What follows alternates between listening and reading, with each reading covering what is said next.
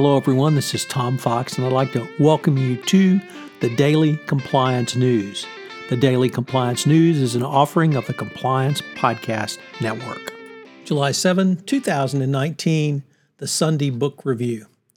First up, The Great Cauldron, A History of Southeast Asia by Marie-Janine Calic, the author, and translated by Elizabeth Janik. Most people think of the Balkans as a region beset by turmoil and backwardness, but from late antiquity to the present it has been a dynamic meeting of cultures and religions.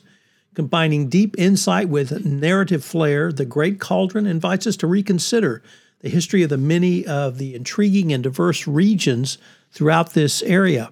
As anyone with a background in history will recognize, this is the meeting place of the Ottoman Empire, Christian Europe, and the Eastern Orthodox Empire, and the Catholic Empire. So a lot of varieties and mixes going into this cauldron. It's a fascinating study of history. Next up, in a very prescient book for our day and time, 1931, Debt, Crisis, and the Rise of Hitler by Tobias Straumann.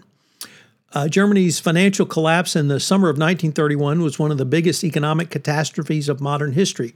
It led to a global panic, following the Great Depression, brought on down the international monetary system to the extent it still existed after the Great Depression, and turned a worldwide recession into a prolonged worldwide depression.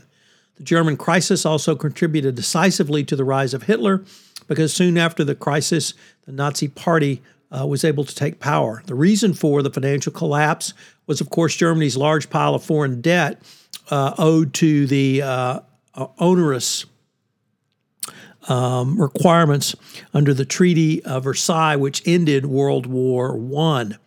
This is a really interesting study of this crisis and how overwhelming debt can literally overwhelm a financial system going forward and can lead to the rise of reactionary politics.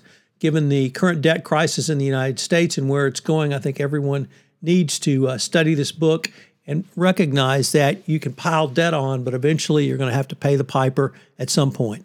Next up, in a much lighter note, and indeed much more fun note, Ballpark, Baseball in the American City by Paul Goldberger.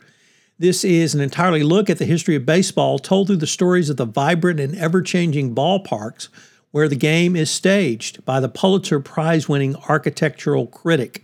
From the earliest corrals of the Union grounds in Brooklyn, where a saloon in the open air, to the much-mourned ballparks of the early 1900s, now, of course, Detroit's Tiger Stadium, long gone, Cincinnati's Palace to the Fans, are the stadiums we play baseball in today. Paul Goldberg makes clear the inextricable bond between the American city and the America's favorite pastime, at least up until the 1960s. So if you're into architecture, if you're into baseball, this is the book for you.